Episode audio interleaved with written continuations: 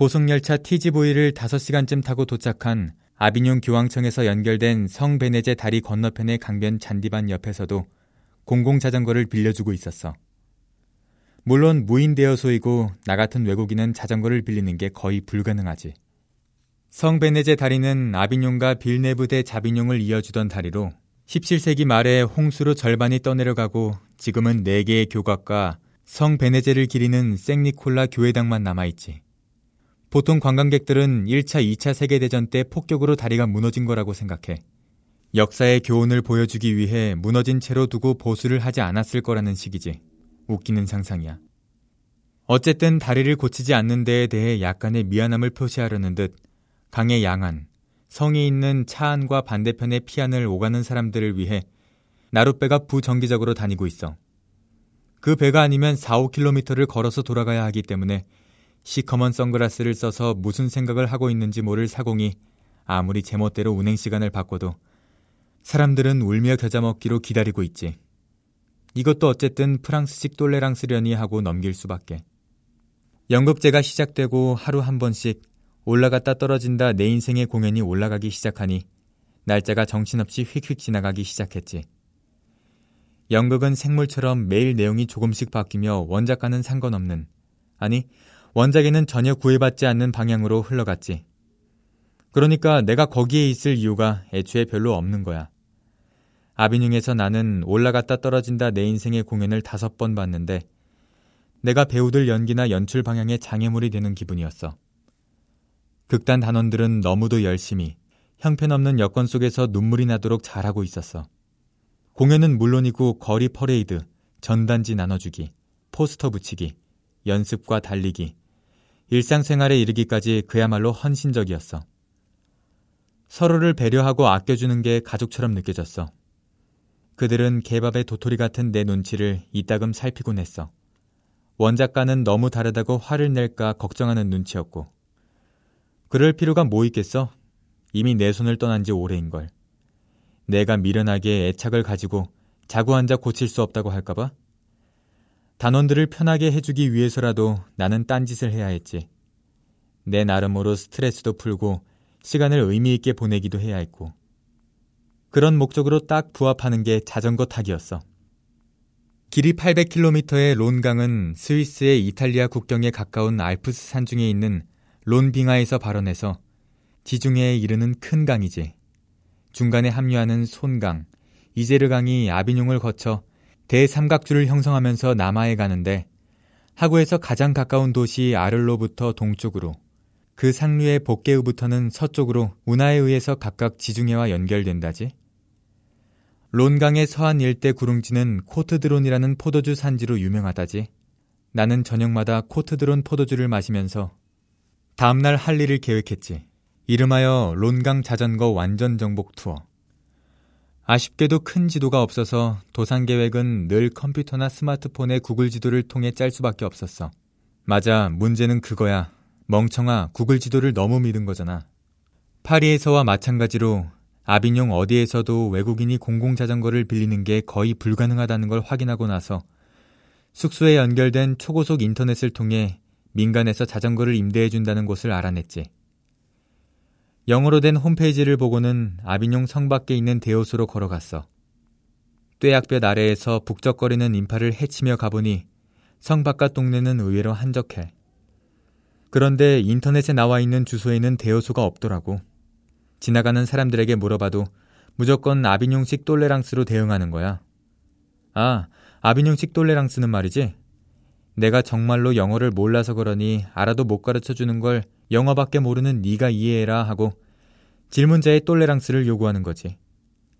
땡볕을 헤매다니다 자전거 대여점이 아닌 자전거 판매점을 발견했지. 가서 내 휴대폰에 구글 지도를 보여주며 물어보니 지도에는 관심이 없고 휴대폰을 향해 놀랍다고 감탄하는 거야. 어쨌든 같은 업계 사람이라 그러는지 대여수가 있는 데를 대충 가르쳐는 주더라고. 물론 프랑스어로. 고맙다고 인사하고 나와서 왔던 곳으로 다시 돌아가니 서둘러 갈 때는 못 봤던 골목 깊숙한 곳에 대여수가 있더군. 주인은 그럭저럭 영어가 통하고 자전거는 보증금 300유로, 하루 20유로에 그 집에서 제일 고급이라는 자전거를 빌릴 수 있었지. 한국에서 타던 것에 비하면 그리 좋지 않지만 대부분의 프랑스 사람들이 타고 다니는 커다랗고 튼튼하고 무거운 자전거에 비하면 양반이었지. 실제로도 잘 나가고. 그러니까 고급 MTB 자전거와 생활 자전거의 부모 사이에서 난 튼튼한 혼혈아 같다고나 할까? 자전거를 빌리자마자 냅다 올라타고 그렇게 바라만 보던 아비뇽 다리 건너편으로 갔지. 도로 옆으로 좁은 데로 자전거 도로가 나 있어서 힘들이지 않고 갈 수가 있었어. 중요한 건 도로를 통행하는 차를 운전하는 사람들의 태도인데 그들은 자신들 또한 언제든 자전거를 탈 수 있어서 그러는지는 몰라도 도로 위의 약자인 자전거 라이더에 대해 엄청난 똘레랑스를 보여주더군. 맨 바깥 차선으로 가던 차가 자전거가 우측 전방에 나타나면 차선을 안으로 바꿀 정도니까. 빌네브 대 자비뇽과 아비뇽 성 사이에는 섬이 하나 있어.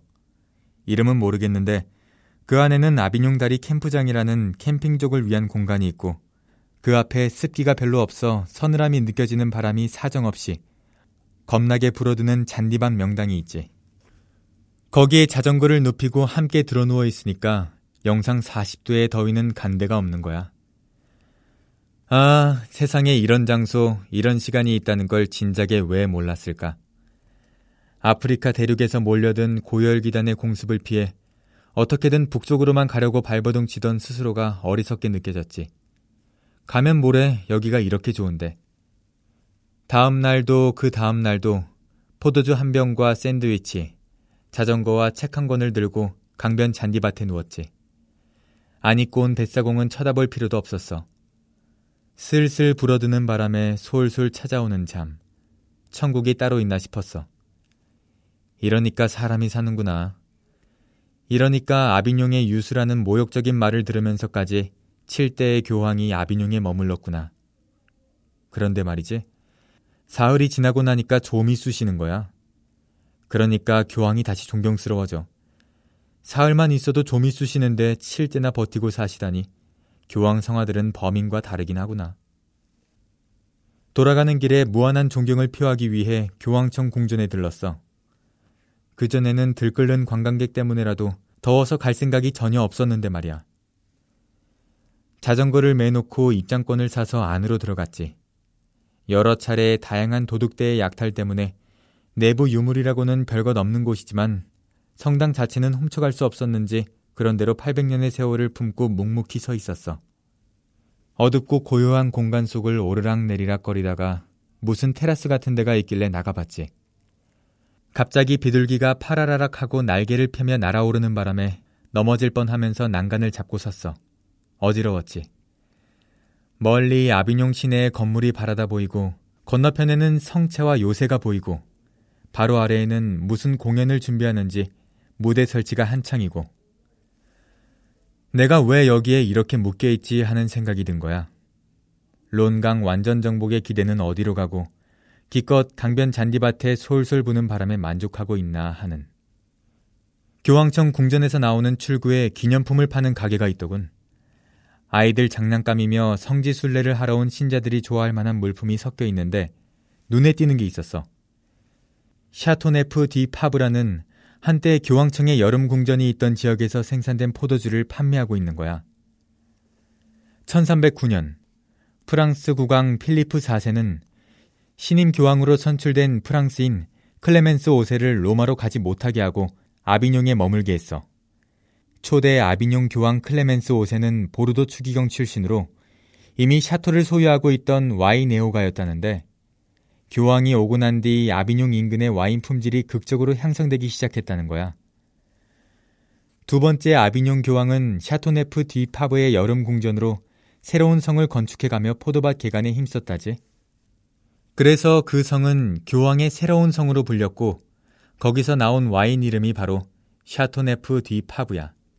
샤토네프 뒤 파프 포도주는 그르나슈를 비롯한 시라, 무르베드르 등의 검은 포도, 청포도 등 모두 13가지 포도를 혼합해 만들 수 있다는 게 다른 포도주와 특히 구별되는 점이야. 한 가지 포도로만 만든 것도 있고 어떤 곳은 13가지를 다 쓰거나 검은 포도 서너 가지만 혼합하는 와인도 있다는군. 대부분은 레드 와인이지만 가끔 화이트 와인도 시판된대. 2005년인가 2007년인가에 샤토네프 뒤 파프의 포도주가 런던의 세계 명품 와인 콘테스트에서 우승을 차지하면서 세상을 깜짝 놀라게 한 적이 있는데 가격은 한 병에 20유로 정도로 착한 편. 더 이상의 정보가 필요하면 인터넷을 찾아봐. 아무튼 내가 매일 장복하고 있던 와인은 아비뇽 지역의 AOC급 포도주인데 종이팩에 든 값싼 와인으로 가격은 5리터에 15유로 내외야. 물론 나는 종이팩 와인에 전혀 불만이 없었지. 너무 맛있어서 탈이었어. 끊을 수가 있어야지. 위스키처럼 차가운 물에 타서 마셔도 되고 얼음을 넣어서 마시기까지 했는데도 맛있어. 그 이유가 뭐냐니까 그건 국내용이라 그렇다라고 어느 프랑스인이 대답하더군. 수출용에는 어쩔 수 없이 이산화황 같은 방부제가 들어가는데 그게 맛을 망치고 숙취를 유발하는 원흉이라는 거야. 아비뇽에서 샤토네프 디 팝으로 가는 길은 대략 세 가지 루트가 있었어. 자전거 대여점의 주인은 미국 드라마 CSI의 길그리썸 반장을 닮았는데 그가 추천한 합리적인 코스는 아비뇽에서 론강을 건너가 섬을 따라가는 숲길과 들길, 차도를 고루 활용하다 다리를 건너 샤토네프 뒤 파브의 동쪽으로 가는 길이었어. 그 코스는 안전하기도 하고 쾌적하면서 프로방스 지방의 여러 가지 맛을 고루 볼 수 있다는 거였지. 가장 일반적인 코스는 구글 지도에 나와 있는 것으로 국도와 지방도를 따라 계속 가는 길인데 길이 알아보기 쉽고 가깝다는 점이 장점. 구글 지도에서 베타 버전으로 자전거 길 안내까지 하고 있어서 데이터 로밍을 해서 움직이는 편이 길을 찾는 데 도움이 될 것 같았지.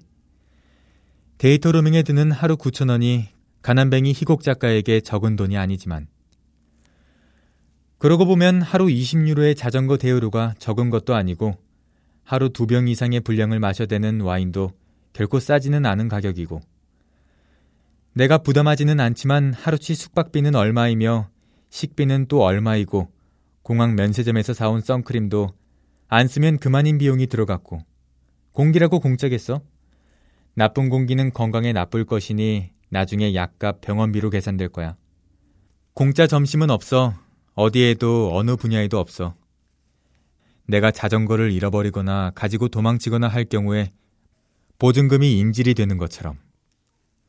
그래서 나는 샤토네프 뒤 파브라는 마법의 주문 같은 이름의 동네로 가지 않았지.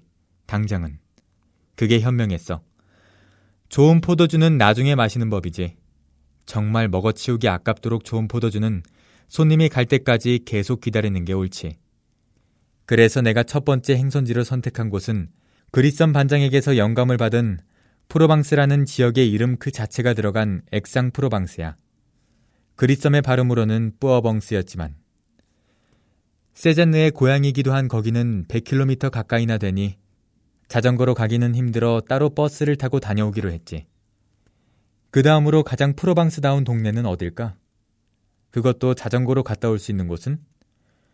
지도에서 초록색이 짙은 곳을 보니 생렘이었지. 거리도 차로 가면 20km대. 빈센트 반고우가 있던 정신병원이 있던 곳이기도 하지. 망설일 이유가 없었어. 다음날 아침 극단 사람들에게는 아무 말도 하지 않고 혼자 길을 나섰지. 일찍 문 열고 비지를 하는 가게가 있어 생수를 사러 들어갔더니 1유로래. 내 지갑에는 10유로짜리밖에 없는데. 그러자 머리가 벗겨진 주인이 아무 문제 없다면서 동전을 하나하나 세더니 웃으며 건네주는 거야. 미안해서 아이스크림을 하나 사 먹었지. 그 맛은 글쎄 먹지 않아도 되는 걸 먹었을 때의 냉정한 평가로 말하면 좀 싱거운 느낌. 아직 뜨거운 햇빛에 달아오르기 전인 땅 위로 배를 깔고 슬슬 불어오는 바람이 반바지 차림에 내 다리를 간지렸지. 길가에 서 있는 플라타너스의 인사처럼 그늘을 던져왔어. 이 또한 니르바나가 왜 아니리. 어느새 자전거는 오가는 차가 거의 없는 국도를 따라 제 궤도를 찾은 듯 달려나갔지. 이럴 때는 제가 알아서 가도록 맡기는 게 좋지. 어느새 근육은 본능에 따라 오차 없이 페달을 밟아 나가고 내 몸은 의지와 상관없이 자전거 위에서 균형만 잡고 있어. 머릿속 뉴런과 뇌세포들은 지나치는 경물에 의해 무의식적으로 환기되는 모든 것을 옛날의 기억과 비교하며 새로운 것을 기록하는 중이야. 이렇게 정신없이 10분, 20분을 그냥 달린 경험이 있는데 별다른 풍경의 변화가 없는 한강변 자전거 전용도로 같은 데가 그렇지. 프랑스 남부 지방의 농가는 하나가 곧 그 지역을 지배하는 영주처럼 느껴지게 만들 만큼 커. 땅도 넓고 땅을 둘러싼 사이프러스 대열은 초록의 성벽처럼 느껴져. 우리나라 농부들은 논이나 밭둑에 나무를 심지 않는데 논밭에 나무 그늘이 지면 소출이 떨어지기 때문이지. 프랑스 농부들 역시 그런 건 알고 있어서 시플의 나무로 성벽을 둘러치되 그늘이 지는 곳에는 작물을 심지 않는 간단한 방식으로 해결을 하고 있더군. 땅이 넓으니까 가능한 이야기지. 집은 영주의 저택처럼 방이 많고 파종에서 수확까지의 모든 과정을 자급자족할 수 있게 설비가 갖춰진 것처럼 보여. 염소 젖치즈도 만들 수 있고 돼지도 잡아먹을 수 있으며 도시에 나가 사는 자식들과 그 자식의 자식들이 여름에 와서 놀고 즐길 풀장도 있어. 프랑스는 한반도의 3배 넓이나 되는 면적으로 러시아를 제외하고는 유럽 최대 국가지. 2차 대전 당시 독일에 점령당했던 프랑스가 레지스탕스의 저항을 이유로 당당히 연합국의 일원이 되는데 프랑스 농촌 농부들은 큰 역할을 했지. 전후 산업 재편 과정에서 드골이 공업을 독일에게 넘겨주고 농업을 고집한 것은 농부의 유전자가 프랑스인에게 각인되어서이기도 하겠지만 프랑스의 국토와 전통, 가치관 자체가 농업과 떨어질 수 없게 만들어져 있기 때문이겠지. 농자 천하지 대본이라는 게 프랑스에서 실감이 나는 거야. 이따금 마을이 나타나면 어김없이 활짝 꽃 피운 협죽도가 나오대. 집집마다 경쟁하듯 나무와 꽃을 많이 심는데 화사한 분홍빛 협죽도가 제철인가 보지. 그렇게 한 시간쯤 쉬엄쉬엄 달렸을까. 갑자기 카지노라는 커다란 간판이 나오는데 그건 도박장 표시가 아니라 슈퍼마켓 체인 이름이야. 지리도 확인할 겸 들어가서 파니니와 주스를 사들고 나와서 보니 방향이 틀렸어. 생레미로 가는 길이 아니라 그야부송 가는 길인 거야. 시계바늘로 치면 5시와 6시 정도로 한눈금쯤 차이가 나는 거지만. 어떻게 할까 하다가 그저 마음이 내키는 대로 맡겨두자고 마음을 먹었지. 아니라면 뭘 어쩌겠어? 내처 모르고 가다가 아르레 갈 수도 있었고, 거기 또한 고후가 머물던 곳인데. 30여 분을 더 달려서 가니 그야 부송. 커피를 한 잔 마시고 싶어 문을 열어둔 카페로 갔어. 일찍부터 동네 할아버지들이 나와 앉으셨대. 내가 커피를 주문하니 내 또래쯤 되었을 주인 남자가 커피 대신 냉수를 유리잔 가득 따라주네. 원샷으로 그 물을 다 마시고 나니까 기다란 손가락으로 화장실을 가리키면서 가서 씻으라는 신용을 하더군. 말 한마디 통하지 않아도 그들의 똘레랑스는 충분히 접수. 커피는 에스프레소 한 잔에 달랑 1유로. 냉수나 씻는 것은 공짜고. 내가 그 사실을 기록하기 위해 휴대폰을 꺼내고 급기야 노트북까지 켜자 할아버지들은 나를 외국인이 아니라 외계인처럼 쳐다보더라고. 꿋꿋이 버텨서 땀이 다 마르고 난 뒤에서야 포만감이 찾아왔지. 오늘은 이것으로 충분하다. 돌아오는 길, 아비뇽에 거의 다 와서는 구글 지도를 무시하고 론강을 따라 내처 신장로를 내달렸어. 차 하나 없이 곱고 단단하게 다져진 길. 맨 땅을 최고속으로 덜컥거리며 달리는 기분은 최고였지. 이번에 프랑스에 온 보람을 오늘 한 방에 다 찾는구나 했지. 이제부터의 즐거움은 덤이라고 해도 좋다는 생각이 들 정도야. 다음 날은 론강 하류에 있는 복개흐를 염두에 두고 자전거를 달렸지. 가는 길에 의외로 많은 사람들이, 특히 부부들이 아이를 동반하고 자전거를 탄 채 어디론가 가는 것을 볼 수 있었어. 흥미롭게도 남자들은 3분의 2 가까이가 프랑스의 축구 영웅 지단처럼 머리를 짧게 깎거나 박박 밀어버렸다는 것. 까맣게 탄 피부와 함께 강인한 근육질들이 인사를 보내오는데 인색하지 않아. 좋은 날이에요. 봉주르, 봉주르. 어느새 나도 입에 붙은 말이 됐지. 이번에는 그늘을 찾아서 차가 별로 다니지 않는 구도로로 접어들었는데 웬 말 농장이 나와. 경마용 말인지 그냥 키우는 말인지는 모르겠지만 짐을 끌것 같지는 않더군. 복개흐 가는 길은 왼편으로는 론강, 오른편으로는 야트막한 산맥을 동반하는데 이따금 산에 다녀오는 듯한 자전거 라이더들이 내 곁을 쏜살같이 지나갔어. 죽어라 페달을 밟아도 도저히 그들을 따라잡을 수 없는 거야. 이건 내 능력이 문제가 아니라 자전거 성능 때문이다. 그렇게 생각하다 마음을 고쳐먹었지. 여기는 프랑스다. 투르드 프랑스 대회가 벌어지는. 저 중에 프로 선수가 없다고 누가 장담하랴. 뱁새에게는 뱁새의 즐거움이, 기러기와 고니에게는 남들 눈이 무서워 죽어라고 달려야 하는 숙명이 있는 것이라고. 복개의 못 미쳐 있는 작은 마을, 아흐롱에서 나는 카지노 앞에 있는 카페로 들어갔지. 카페에는 아스테릭스의 후손인 듯한 할아버지들이 있었고, 아마도 수십 년간 되풀이해왔을 젊은 시절의 무용담을 주고받는 듯 했어. 내가 카페에 들어서자 일제히 나를 훑어보고 나서는 냉수를 권하고 화장실을 알려주었으며 내가 1유로짜리 커피를 마시면서 스마트폰으로 지도를 확인하는 것을 흥미롭게 지켜봤지. 오늘은 이것으로 충분하겠다는 생각이 다시 찾아왔지. 그런데 그날은 더 큰 보너스가 나를 기다리고 있었지. 아비뇽으로 거의 다 와서 이름 모를 마을로 들어섰는데 얼음처럼 차가운 물이 빠르게 흘러가는 데를 만난 거야. 엉겁결에 세수를 하고 팔다리를 씻다 보니 어찌나 차고 시원한지 마실 수도 있을 것 같았어. 수원지를 추적해 언덕바지를 자전거를 타고 올라갔지. 물이 콸콸 쏟아지고 있는 샘이 나왔어. 어떤 여자가 생수통에 물을 가득 담아서 차에 싣고 있는 거야. 젊은 처녀들 몇몇이 샘 주변 그늘에 누워 도란도란 정담을 나누고 있고 지금 아니면 언제 이런 천연의 샘물을 마셔보나 하면서 막 흐르는 물에 입을 대려는 순간 벽에 붙어 있는 경고문이 보였지. 여기는 시에서 운영하는 공용 세탁장입니다. 세차 금지, 카펫 세탁 금지. 그리고 또 보였지.